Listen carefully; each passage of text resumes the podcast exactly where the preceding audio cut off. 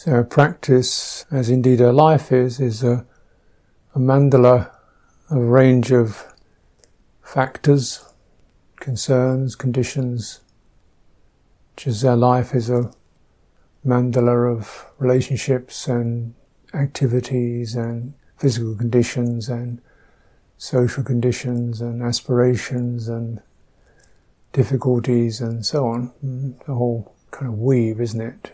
And this is the essential presentation of the reality or conditioned reality that the Buddha presented is of not any, no one condition stands alone.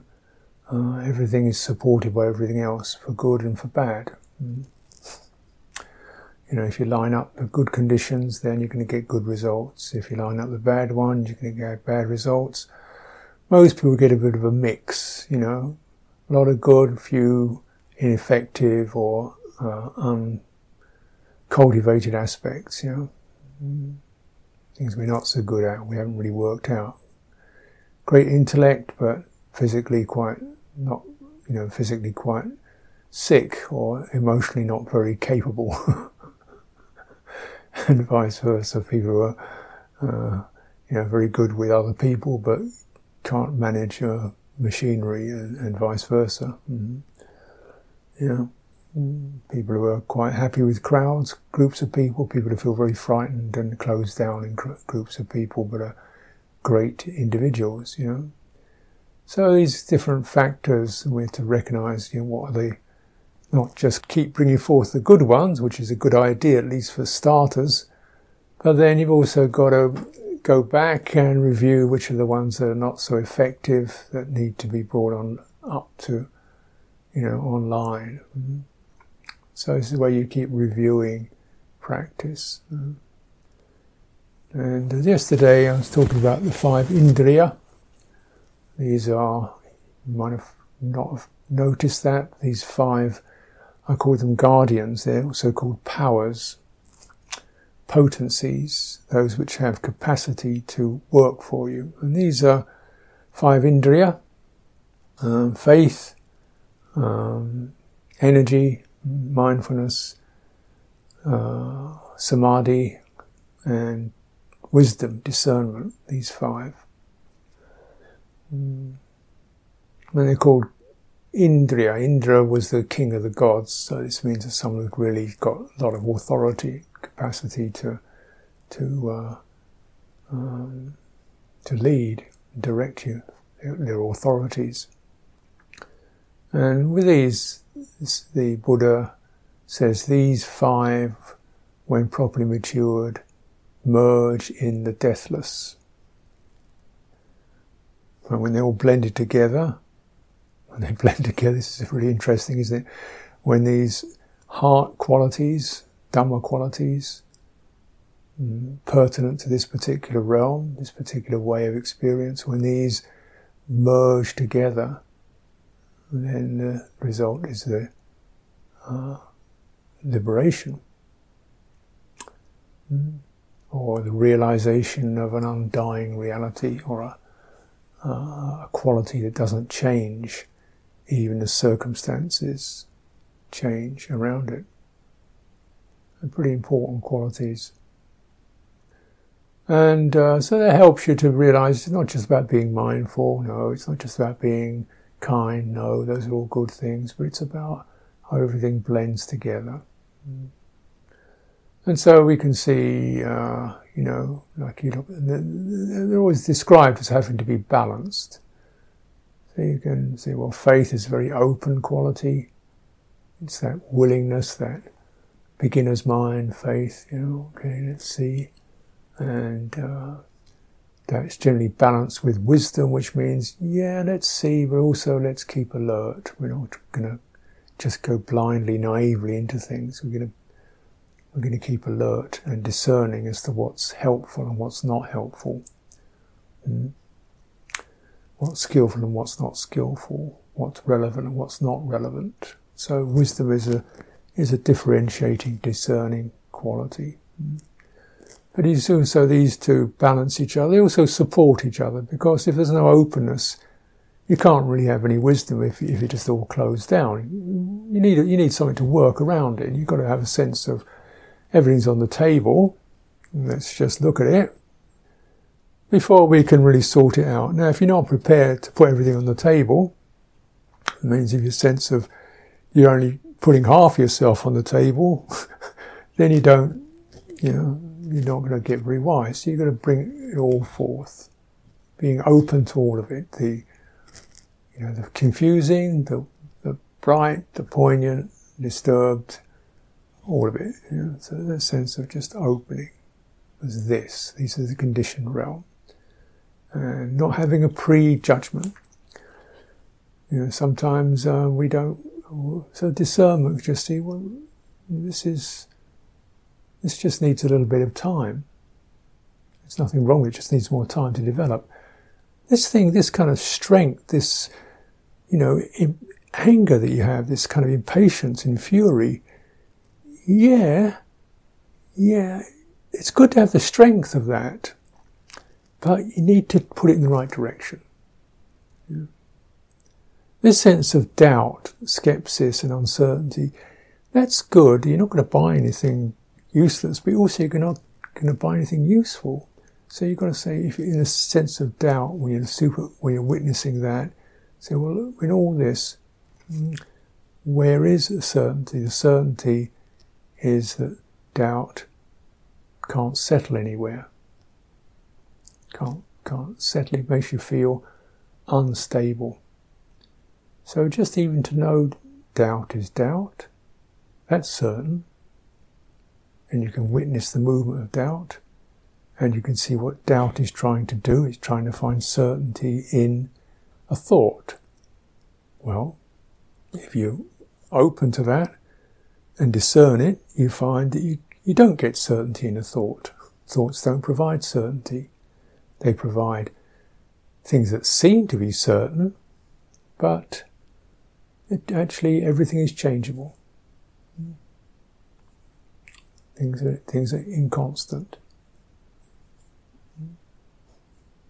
You know, cuddly dogs can also be savage animals. Mm. Nice sweet cats can be killers. Uh, mm. Whatever we describe something as, it's a bit bigger than that, and it's changeable. So you're just seeing, oh, thought is not a reliable sense that doesn't reliably give you certainty. So the sense of doubt is quite wise in a way, in that it doesn't believe in this thought or that thought, but the problem is it's still searching for a thought or an idea or a belief. And so wisdom is saying, look, just look more clearly into why doubt is there. What can you rely upon? So you can rely upon non harming. That's not just an idea. You can rely upon sharing. That's not just an idea. So it turns you back to heart realities. You see, in wisdom, you can turn even unfavorable conditions when you understand what they're trying to do and how they just need guidance. Know, so our fearfulness, when you feel frightened, you know, overwhelmed, that, that's a sign. Uh, mm, yeah, you need to be alert. Be alert.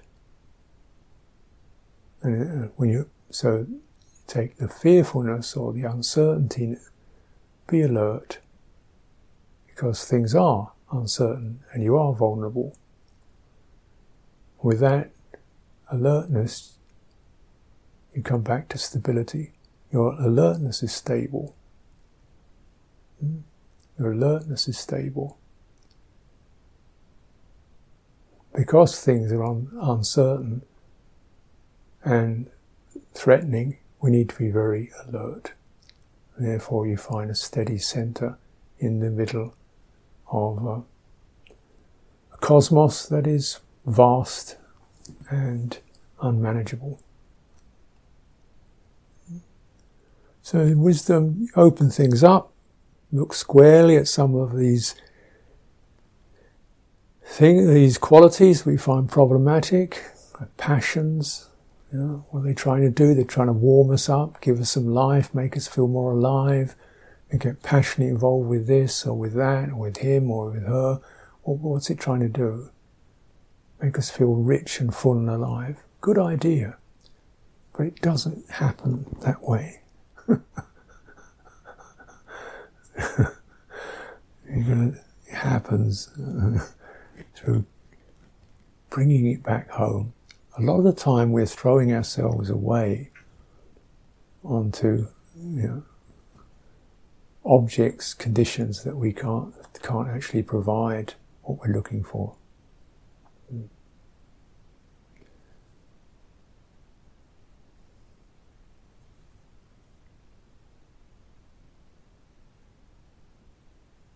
So similarly, in your Dhamma practice, you know, you can have a range of different teachers and teachings, and which is the right one.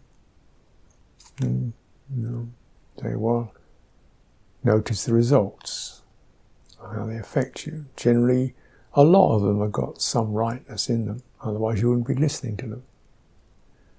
Uh, but none of them, I wouldn't imagine any of them, including mine, are exactly right for you all the time. So, but then you, nothing can be, can it? The only thing that could be right for you all the time, really, is your own discernment, faith, mindfulness, energy, and collectedness.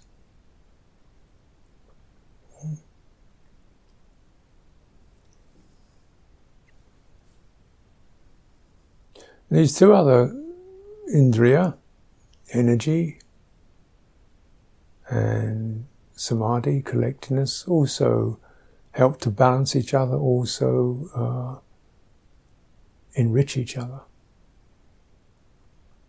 Just as the role of wisdom eventually is to give us more confidence in our own hearts. Yeah because you do realize you can know and you can see. Uh, and it's not through acquiring uh, ideas from other people, though other people can certainly nudge and remind you and get you to, to look at things for yourself. Mm-hmm. So the role of discernment is to increase your, your faith until you have confidence where confidence is possible in your own heart in your own practice. And all teaching should eventually lead back to that, encourage that, you know, find a pathway to that. Now, I was saying with energy and samadhi or collectedness, composure, settledness, in some ways they balance each other out. Energy, if it's, it's uh, if you're getting too settled and stagnant, then you want some more energy to liven things up. Sometimes people, when they aim for calm, get rather dull and, um, you know, quietist, which means we resist having any being affected or involved with anything. Mm. We just want to close down and be completely quiet. Mm. You don't want to have to deal with thoughts and feelings.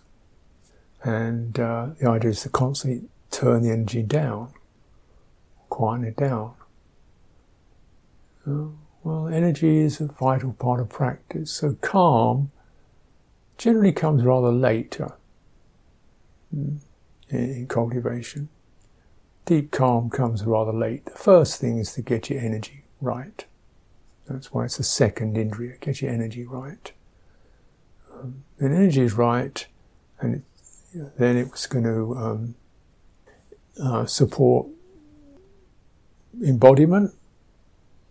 You're going to withdraw your energy from external conditions, from irrelevant conditions, so it needs wisdom.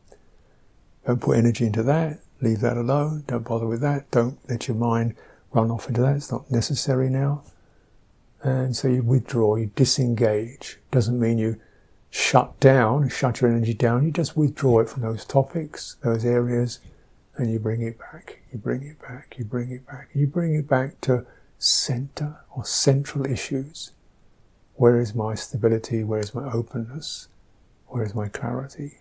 Bringing it back. So bringing it back from the sense world, where it's by default, it runs out into the sense world, and you're bringing it back to the heart realm.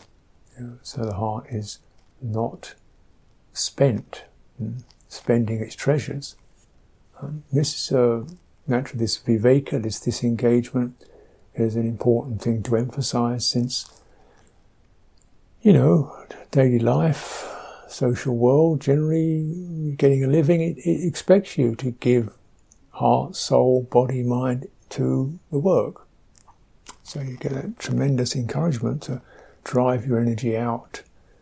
Productivity, gains, speed, new, and so forth. And even when you're not working, the idea is be stimulated, go to a vibrant place, vibrant, stimulated.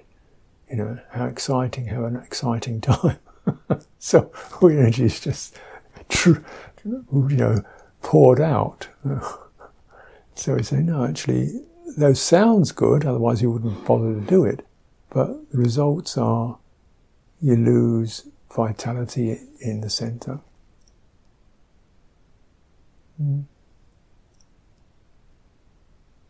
And so this sense of uh, withdrawal, gathering energy together into your embodiment, complete embodiment, mm, you know, both your from your top of your head down to the soles of your feet, across your body, and even into the ground and the space around you, and also into the the qualities there, the warming, the vibrancy, the firmness, the way it moves. So you're really with it and keeping everything collected in it, and also knowing how to move when you do walking meditation, how to move smoothly, you know, so the energy flows as you move along. And this itself is an education because certainly, you know, walking uh, in for many people or for average persons, it's only a matter of getting somewhere with the idea of getting there fairly quickly. So it's a scuttle, it's, it's a rush. It's, it's not a, you're not concerned with the, the composure and the deportment of the body, you're concerned with getting to where you need to go. So your energy in walking is immediately thrusting forward. Uh, and same thing with conversations. Your energy in a conversation would be to get to the end of the conversation, to get your point across, you know, to get to the to the end of the sentence before you've begun it. So it's this kind of rushing on energy, or, or also targeted energy. It has to get to that point. So the mode of which way energy moves, we don't really even notice. It just it just zaps out, and it can come out very blurred uh, and hasty, and uh, uh, we lose grace, we lose receptivity, uh, we lose um, wholeness. Bits of our mind are rushing off in different directions, leaving the rest of us behind. You know, mm-hmm. you see that you go into city life, people are often just like heads on wheels, or heads not even on wheels, but heads with rocket ships on them, just rushing off here, there, here, there, and losing contact with the body in the here and now. So energy moderated, and this is the skill. It disengage, draw back. Now, this kind of collecting, you see, that's not about concentrating as such although you can say it has a concentrating effect, the effect is of discerning and releasing and centering what feels more stable. So it's a wise process of engaging and settling in and feeling the qualities of settling in. Which means you linger. And the two, uh, the two agents, or two of the agents of that are in Buddhism, it's called vitaka vichara, which vitaka vichara, vitaka vichara. You can look it up, but it means you both place your attention on something and you and you listen to it. How's that? You touch something. How's that? You see, you know, you notice something, how's that? You place your attention on your, on your body, how's that? You place your attention on your feet as you walk, how's that? There's touching, placing and sensing, how's that? How's that? Uh, and you lengthen, as you lengthen the lingering process of evaluating, of sensing, of dwelling in, then you get the finer, subtler qualities of, of that experience. And particularly in terms of, of feeling energies in your body and mind, body and heart, this lingering is very important because we might think, okay, when if I, you know, take three steps, as soon as I've taken those those three steps, one, two, three, that's the end of that. No, it's not. That may be the end of the sensations, but the energy, you know, is moving on. It takes a little while for it to, to settle down, doesn't it? Just as it took, obviously, when you're running, you run somewhere and you stop running, your energy doesn't stop running, it's running and then slowing and slowing and slowing. And breathing is the same thing. You may think, okay, that's the end of the in breath, that's then the out breath begins. Not really. Hmm? If you're following the energy of it, it doesn't exactly begin and end. It wells up, it's welling up, it comes to a, a you know, the, the, what we call, we think the inhalation is ending, and in fact it's just opening, opening and pour and lingering and opening. You stay there, sensing in that lingering how aspects of your nervous system, your nervous energy start to unfold ah, into deeper receptivity. Ah, and then the breathing out. As you breathe out, you release, release, release, release as you breathe out till you get to what you feel is the end of the out breath, but still the releasing quality can still continue. And you get deeper, deeper, deeper releasing. So even though the sensations have passed away, the energy hasn't, doesn't pass away. It just goes through phases. And often the phases that we miss are what we call the beginnings of endings of experience.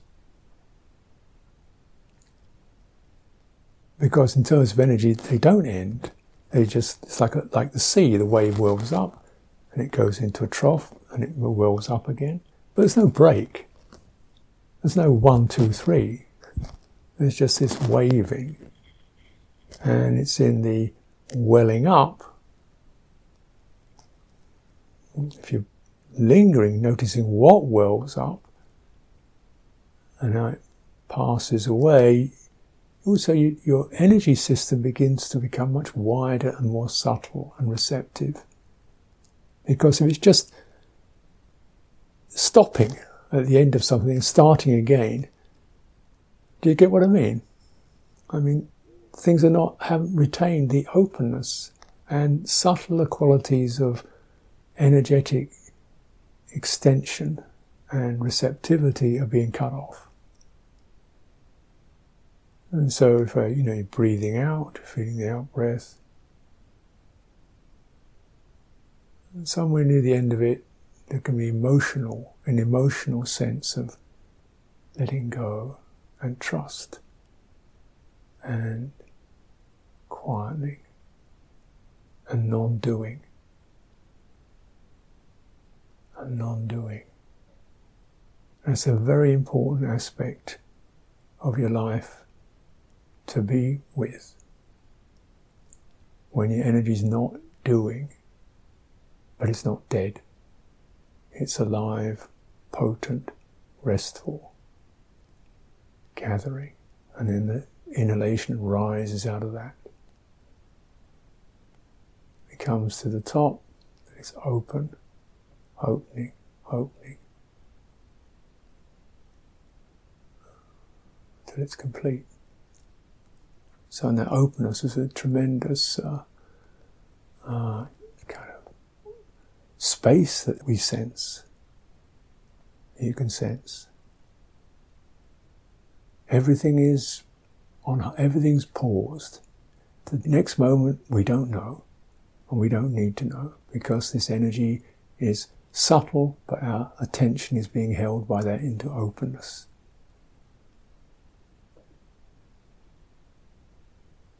Yeah? And then it turns again. This keeps practice fresh.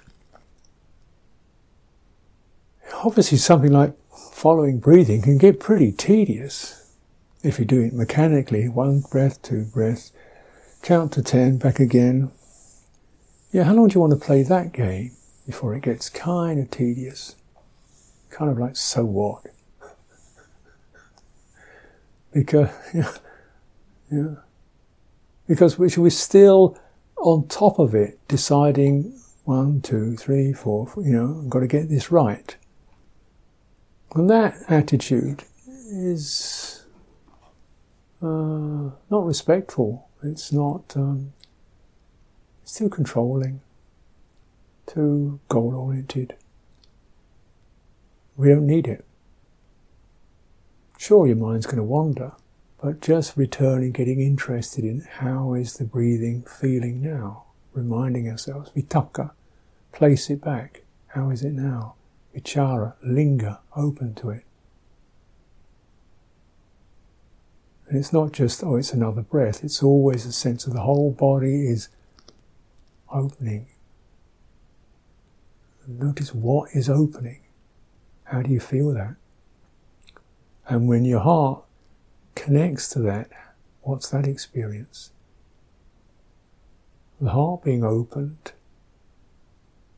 And of course, although the opening of the bodily energy is deeply refreshing and um, quite beautiful, the opening of the heart energy is truly transformative.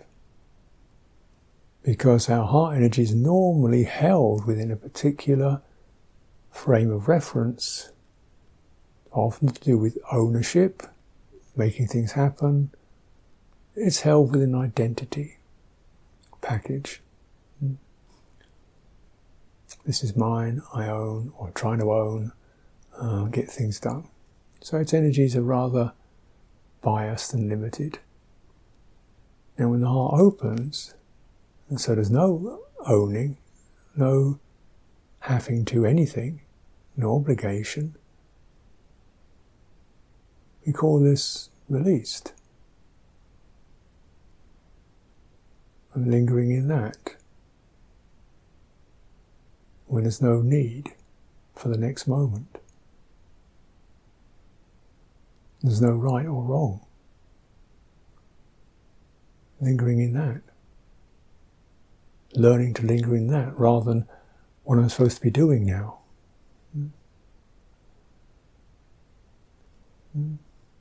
For that, you have to follow the energy. That's what it wants to do. That's its nature. It's like the waves of the sea. They want to rise and fall. And if you s- stay with that process, you're going to find it begins to dissolve a lot of the old fixed patterns, certainties, and constrictions that we experience. And it's this dissolving of that that is supportive of samadhi or deepening, collecting. It's not the old pattern becoming more fixed and, and you know, it's not the old attitudes finally finding a way they can own and control and make things stop the way they should do. No, it's the relinquishment of the old attitudes and finding an unforced, uncontrolled stability that feels pleasant, supportive, that carries you rather than you doing it. So this is, if this is cultivated, then we get past the dreary meditation experience where we think we're just struggling and trying to make it work and trying to get mindful and so forth. We get past that to feel this is the place where I you know, if I, if I find a balance and I f- reflect on these qualities and carry them through and, and learn, I get tremendous resources that are beyond me as a person. It really is a sacred process. So, energy properly steered supports collectedness. And of course, the theme of collectedness helps us to steer energy, like don't let energy rush out here and there, gather it together. Yeah. And so you do gathering it together, but then not just closing it down, but feeling it, putting it in the right track, putting the track of the body, the track of the breathing, putting in the right track so it begins to lose its wayward uh, patterns. Mm. And then opening the heart to it so the heart loses its fear, anxiety, need to be, and it can release. And so then right energy supports collectedness, collectedness supports right energy.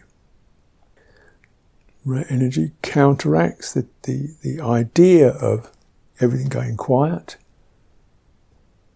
but it does bring around the, the result of, of serenity.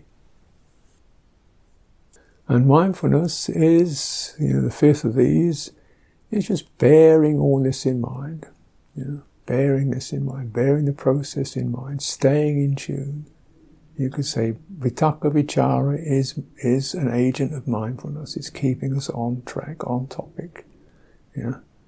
And wisdom is a function of mindfulness. It's giving us what's called sampajano. Sampajano, direct knowing, clear knowing, hmm, rather than abstract knowing how things are.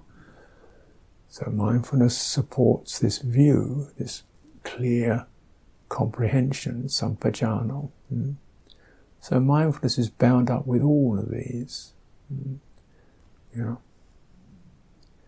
and all of these support mindfulness. Mm. So that we do stay on topic, the topic of liberation.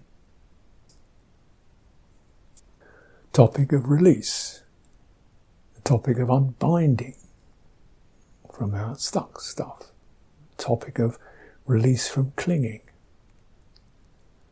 And there are many different ways you can frame this, this topic, Nibbana, the unbinding, non-clinging, uh, liberation, the deathless, unconditioned, free from conditions.